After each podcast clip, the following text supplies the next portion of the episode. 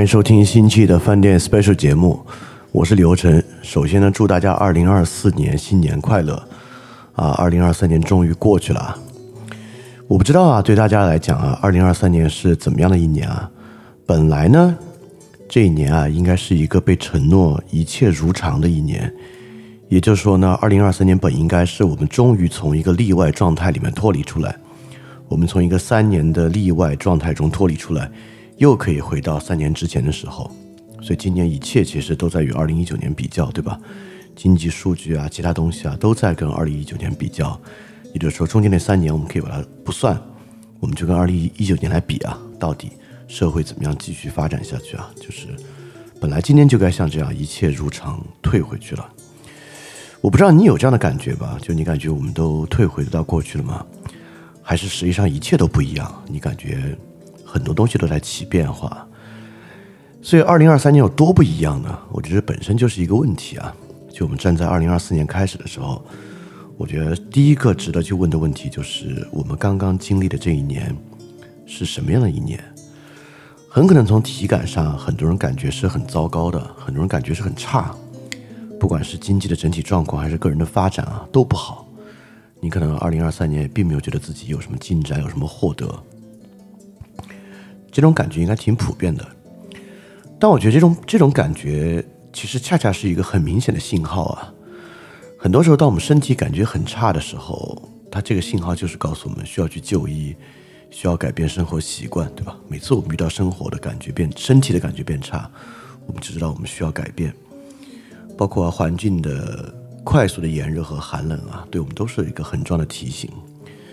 所以，如果我们从体感上，二零二三年感觉很差，这本身就是一个非常明确的提示啊，你应该有所改变。但面对大的环境呢，不同于我们自己的身体啊，很多人感觉可以选择躺平，对吧？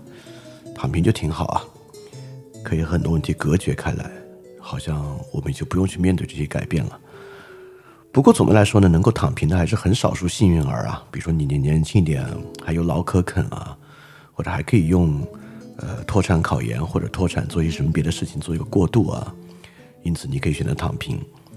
其实啊，说实话，更多人在这种时候选择就是选择开始负债，对吧？当然还有很多更极端的生活方式啊。在这种情况之下，能够真正选择躺平的其实是好少数人啊。所以这种少数人来讲呢，某种程度之上，你的生活是很幸运的，也别让你本身是的生活幸运对你形成一个遮蔽吧。其实我们来看大的情况啊，二零二三年真的很不一样。首先啊，到现在为止啊，应该没有人再相信气候危机是假的了。我们刚刚度过了人类历史上最炎热的夏天，今年冬天的温度也非常的极端啊，在很多情况之下都能感觉到这是真的。然后各种气候灾害的爆发非常的频繁，不管是中国和外国啊，都是如此啊，这是一个很大的转变。第二啊，也应该没有人在认为这个国际秩序还在逐渐平稳了吧？啊，其实好多矛盾都在爆发出来啊，俄乌战争还在打，以巴战争也打起来，很多其他地区也开始闹一些事情啊，像委内瑞拉要吞并圭亚那，都是这样的事情啊。面对这种情况呢，很多人也有很简单的答案，要么就是呢，我们又要打世界大战了，要么就是呢，什么全球右倾化，要么就是呢，逆全球化潮流，要么就是呢，西方衰落，这些答案大家都听过不少了。但你从细节上来看呢，所有答案都没有办法解释现在的情况。当然啊，国际环境如此啊，国内就更不用说了，各种各样方面啊都在发生很多新的事情。所以说，如果我们还认为2023年跟过去一样，2023年跳过了中间的例外状态，接续了2019，我觉得真的很难说服自己这么去想啊。所以我的问题就是啊，2023年不一样了，那么我们自己呢？对吧？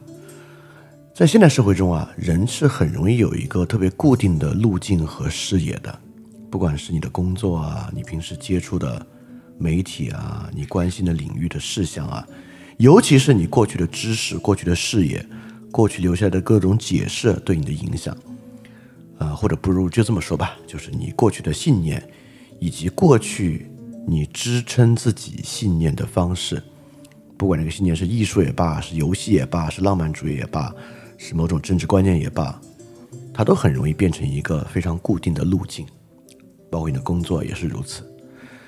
在这种路径之上呢，在一些很细处的地方啊，发现我们自己的进步很容易。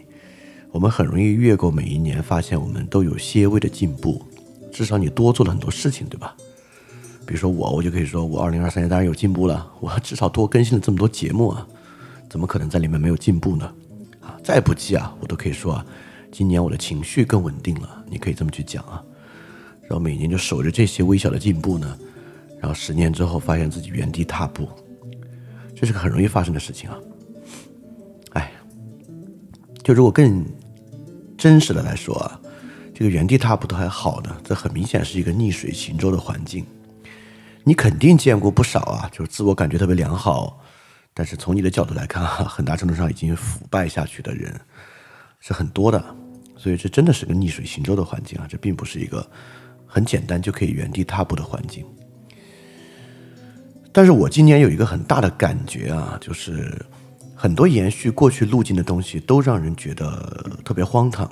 最简单来说啊，现在我们是个媒介信息特别爆炸的时代嘛，就在这个情况之下，很多东西今年都特别的荒唐。比如说官方对于经济的捍卫方式啊，听起来就很陈旧了。我再举个例子啊，比如说啊，如果今年你还发现有一个播客。这个播客在一直不断的解说跟踪啊，国内的很多综艺节目，你会不会有一种感觉啊？就怎么还在做这个，对吧？这个如果在二零一九年很正常啊，甚至二零一九年可能做这个的播客很多，但是我现在还有播客天天做这个，你会不会觉得哇，什么时候还在做这个？就今年很多东西都会让人觉得很陈旧啊，包括甚至你别说。就我看卢克文，我都觉得蛮陈旧的。我怎么觉得卢克文怎么还在说这些东西啊？还在以这个方式说这些东西啊？不管他们唱衰的方式、唱好的方式，都还是那个老一套。就这种过时感是二零二三年我特别大的一种感受。就很多东西都有很明显的过时感，不管是夸赞还是批判，属于任何的意识形态和立场，其实都具有这种过时感。但有时候你又不禁会想啊。如果你开始感觉你周围的东西出现重复甚至过时了，其实最有问题就应该是你的摄入方式，对吧？就你的摄入方式开始变得重复了，你才会开始摄入这些过时的东西啊。所以在二零二四年初，我觉得有一个问题可以问大家，就是你现在所摄取的内容里面有什么长尾的内容啊？有没有啊？比如说，如果你看 B 站，其实 B 站首页上没有什么长尾内容啊。呃，抖音、小红书更不用说了，所有内容都是四位给你的。那凡是你自己主动订阅的，可能里面会会里可可能啊，只是可能啊，里面会有一些相对长尾的东西。如果你用搜索，那你会搜出来很多长尾的东西啊。这个技术当然对你的信息查阅是有根本影响的。那我的问题就是，你平时在信息摄入过程中，有没有摄入很多长尾的东西啊？如果没有的话呢，那就要说很大程度上你所摄取的信息都是算法推荐的。当然，我这里完全没有准备要说算法控制啊之类的陈词滥调，不是啊。我要问的问题就是，算法推荐的东西到底有什么问题啊？算法推荐，当然算法推荐一定背后有一个背景啊。算法推荐的东西呢是中位数内容，也就是说它是被绝大多数人。都喜欢的内容，那如果我问的话，被绝大多数人喜欢的内容有没有什么问题啊？现在那种很火的东西，还是说大浪淘沙，就是说被淘出来的东西其实都是最好的？就在我看来啊，又可以用可以从很多角度来反思这个问题啊。但我现在如果你要我总结的话，我会觉得。所有这些中位数内容都有个问题，不管它是讲政治的、讲社会的、讲历史的、讲军事的，你会发现他们都在讲故事。所有网上喂给你的中位数内容啊，都是一个故事。什么叫故事呢？故事就有故事的模本和角色。怎么最容易一眼看出这个故事的模本和角色呢？就是你听到的这些内容啊，里面都有一个明显的坏人，或者呢一个明显的蠢人。这个是故事本身最典型的一个东西啊，就他讲的不管是经济、政治，讲的任何东西，他的这套叙事里面都有一个明显的坏人，或者有一个明显的蠢人。你可以问问你自己啊，或者你现在就可以点开你的最近的浏览记录。来看看你看的东西，你就看，你看的这些东西里面有没有一个故事，有没有一个明显的坏人和蠢人？我觉得这个呢是中位数内容最典型的特征。但问题就是，这个成就吗？就是它能够帮助我们面对二零二三年全新的情况吗？就如果我们依然以坏人和蠢人产生的问题。所以，只要没有坏人，没有蠢人，我们的问题就能够得到解决的角度来思考问题。我们最后得到的是什么？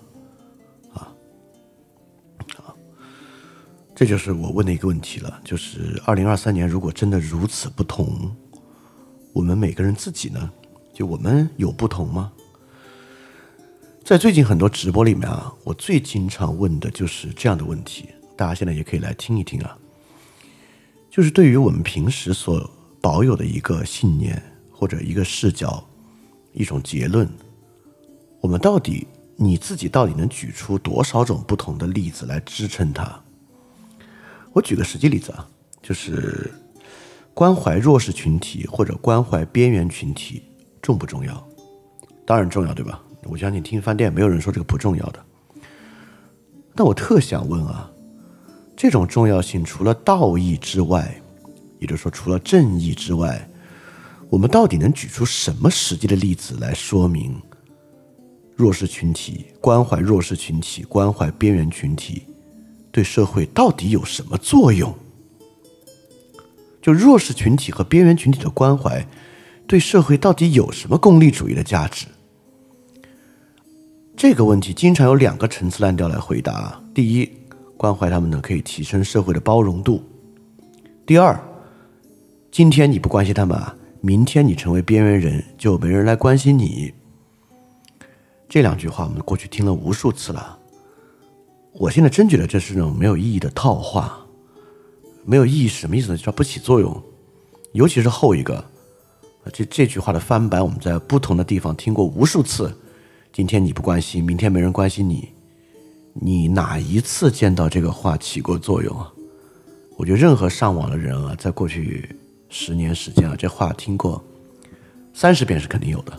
哪一次这个话起过作用？起过作用？所以为什么很多人抨击进步价值观啊？觉得进步价值观很虚伪啊？就这个，就是这些进步价值观到底能起什么对社会的价值和作用？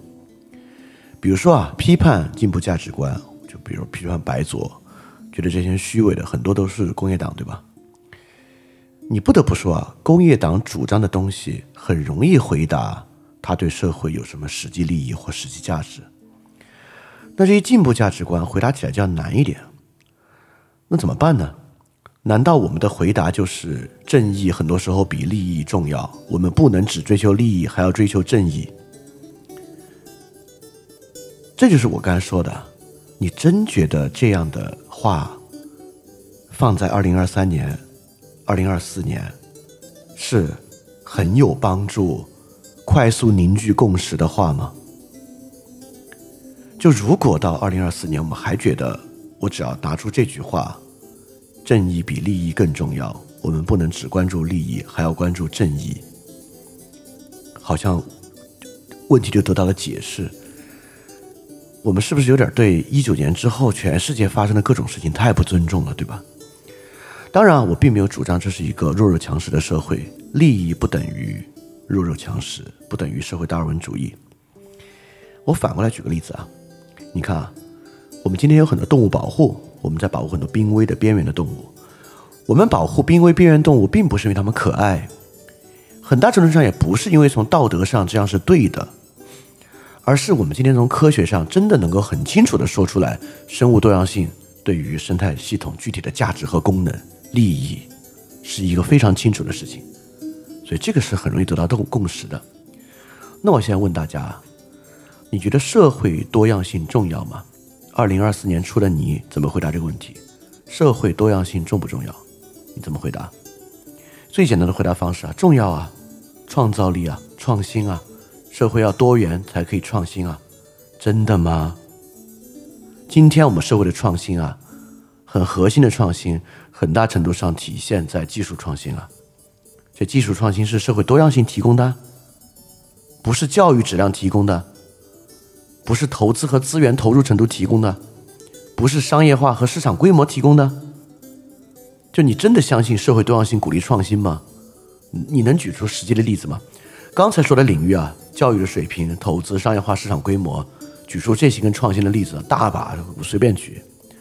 社会多样性带来创新，比如呢，对吧？所以社会多样性如果不是创新的话，它有什么用呢？如果没有用的话，为为什么要保护和关怀弱势群体与边缘群体啊？对吧？这些问题没有那么容易回答，其实啊。所以我透过这些，我想说的就是啊，呃，我在问，对于我们过去的一个信念、一个视角、一个结论。我们到底能不能举出多个不同视角的具体的 real life example 来支撑它，而不是一些 macro bullshit，而不是一些抽象原则来支撑它？就像之前在在直播里，我也问大家，这个媒体到底对社会怎么起作用的？上来就是监督、第四权利啊，就是如果你说不出来。那怎么监督了？怎么运作的？比如说，你举一个例子，哪种报道，哪一篇具体的报道起了什么作用，对吧？而且不是一个例子哦，多种不同角度的例子。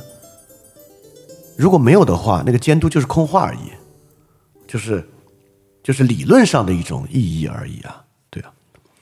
所以从这里面我们能看出啊，就是。其实我们经常能看出跟我们在价值观上对应那一方的单薄，我们很容易看出来，很多时候他们的主张、他们的论证方式就是断章取义，或者根本就是望文生义的，是一个词汇逻辑语言游戏，是特别偏颇和虚假的。但现在要反过来看的就是，那我们相信的为啥就不是呢？以及啊，我们相信的真的不是吗？对吧？这些都是很值得去问的问题啊！说实话，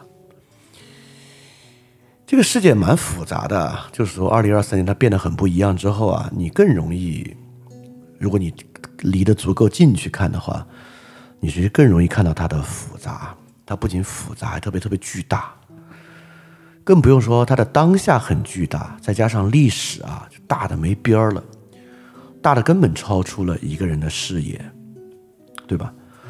这么巨大，到底要花多少时间和多少精力啊，才能够把某些局部看清楚啊？是很难的事情啊。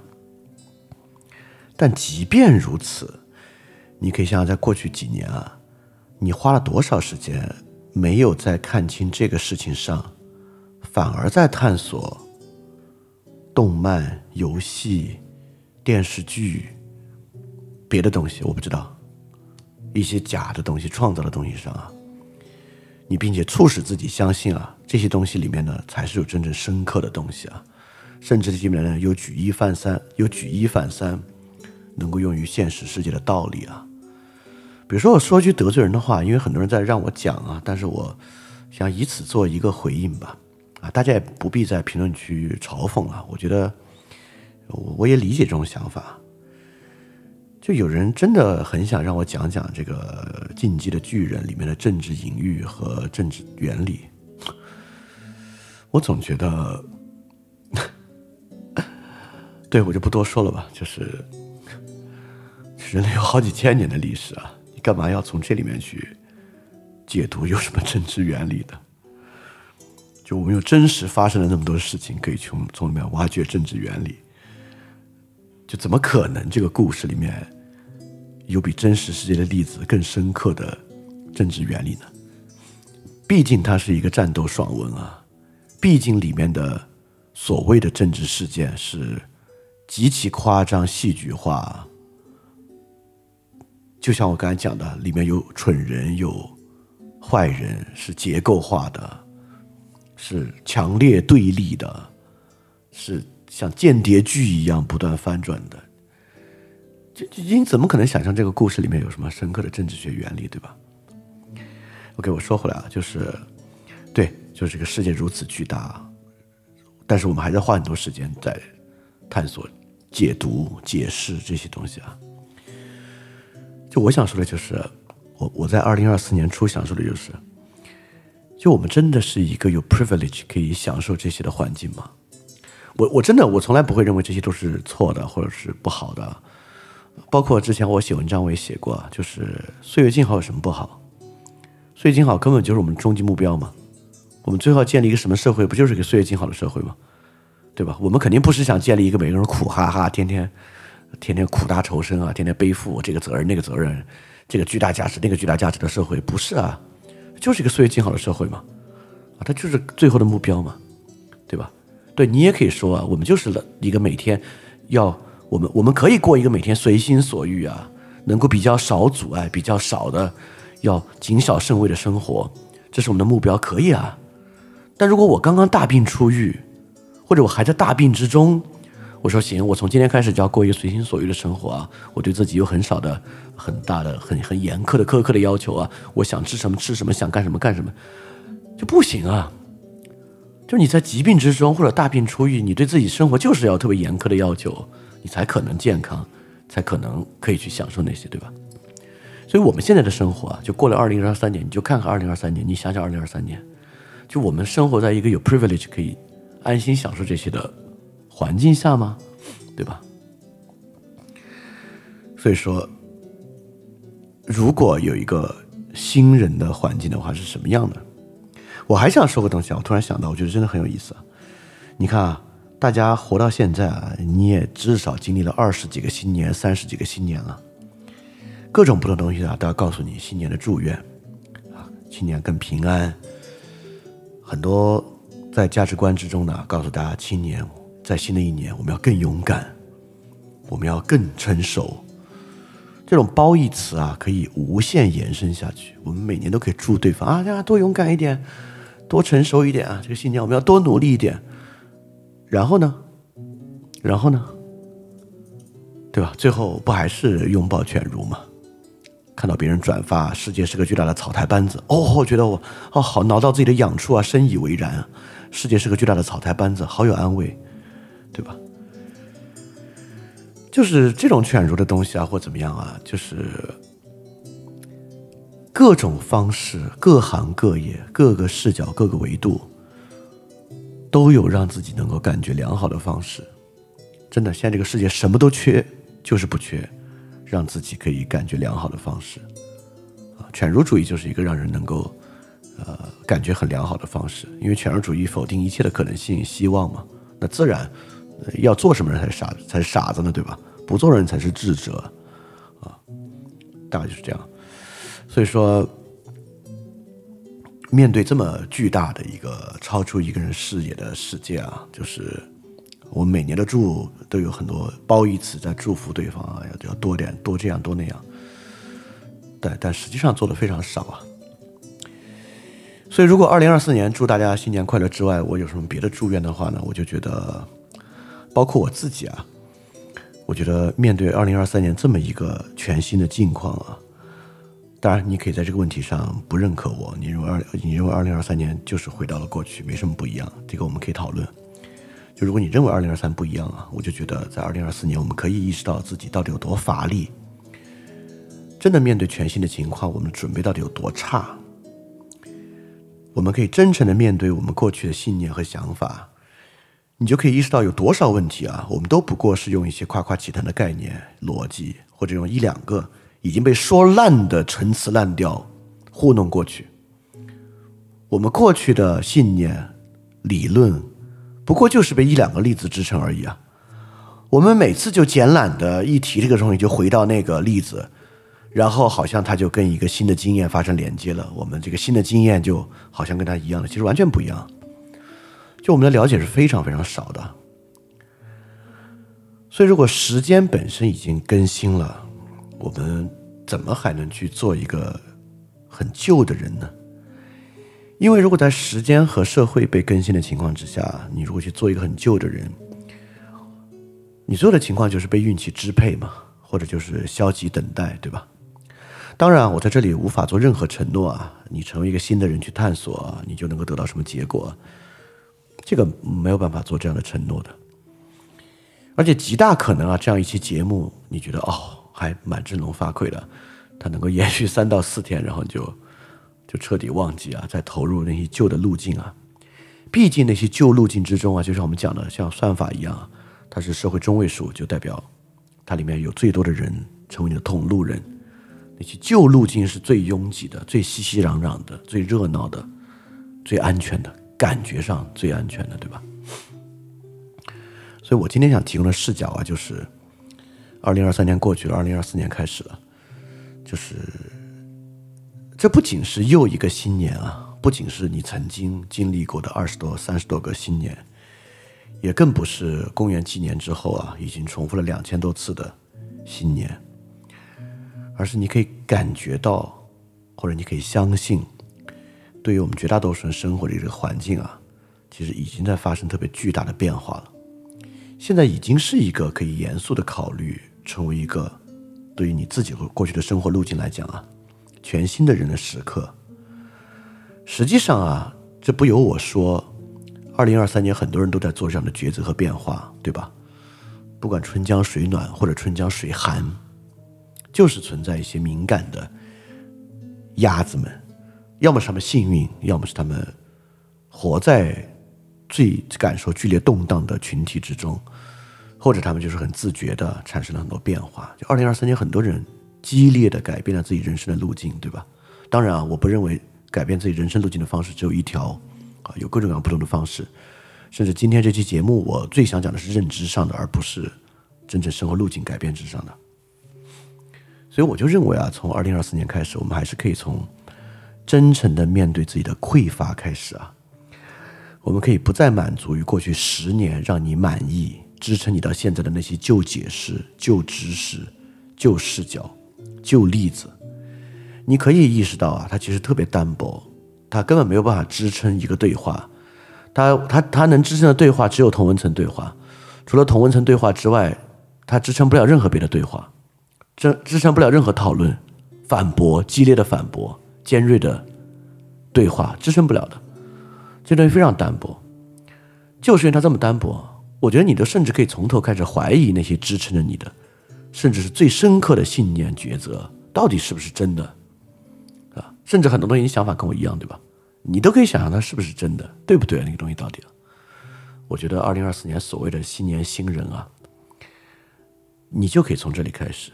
你可以就是抛弃过去你的那些旧解释、旧知识、旧视角，你可以全新从头来想这些问题，是可能的。所以，成为一个全新的人，我觉得是一个在二零二四年，可能我觉得我最想给大家的祝愿，就是祝愿大家能在二零二四年成为一个全新的人。不管他最后引你走向何方，但如果能够成为一个全新的人的话。很可能是一个对你自己或者对这个环境最有益的事情。当然啊，我也希望大家在二零二四年能够身体健康，能够顺利啊。尤其是如果你已经有一些计划，不管是学业的计划、工作的计划或任何计划，我都希望你的这些计划能够顺利的完成。OK，这个新年碎碎念就是说这些啊。对，最后做一个简单公告吧，就是确实啊，这个饭店已经拓展出了非常大的这个。服务体系可以这么说，对，你可以在很多你去到的不同的地方，你就搜 Flip Radio，F L I P R I D I O，就你平时用的很多的其他 App 上，你就尝试搜一下 Flip Radio，你很可能都能搜出来我们在做的东西。像我刚才讲的视频啊、直播啊，其实都有，你就去那些视频的网站搜 Flip Radio，当然哔哩 B 站上是没有的，就能把它搜出来。对，去看去看看吧，有很多新的东西在更新啊，很多新的内容。行，祝大家新年快乐！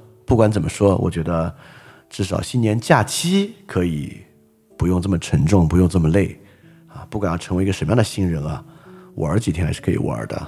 祝大家新年假期愉快！好，我们下期节目再见。大家记得敢于相信，也敢于分享你的相信。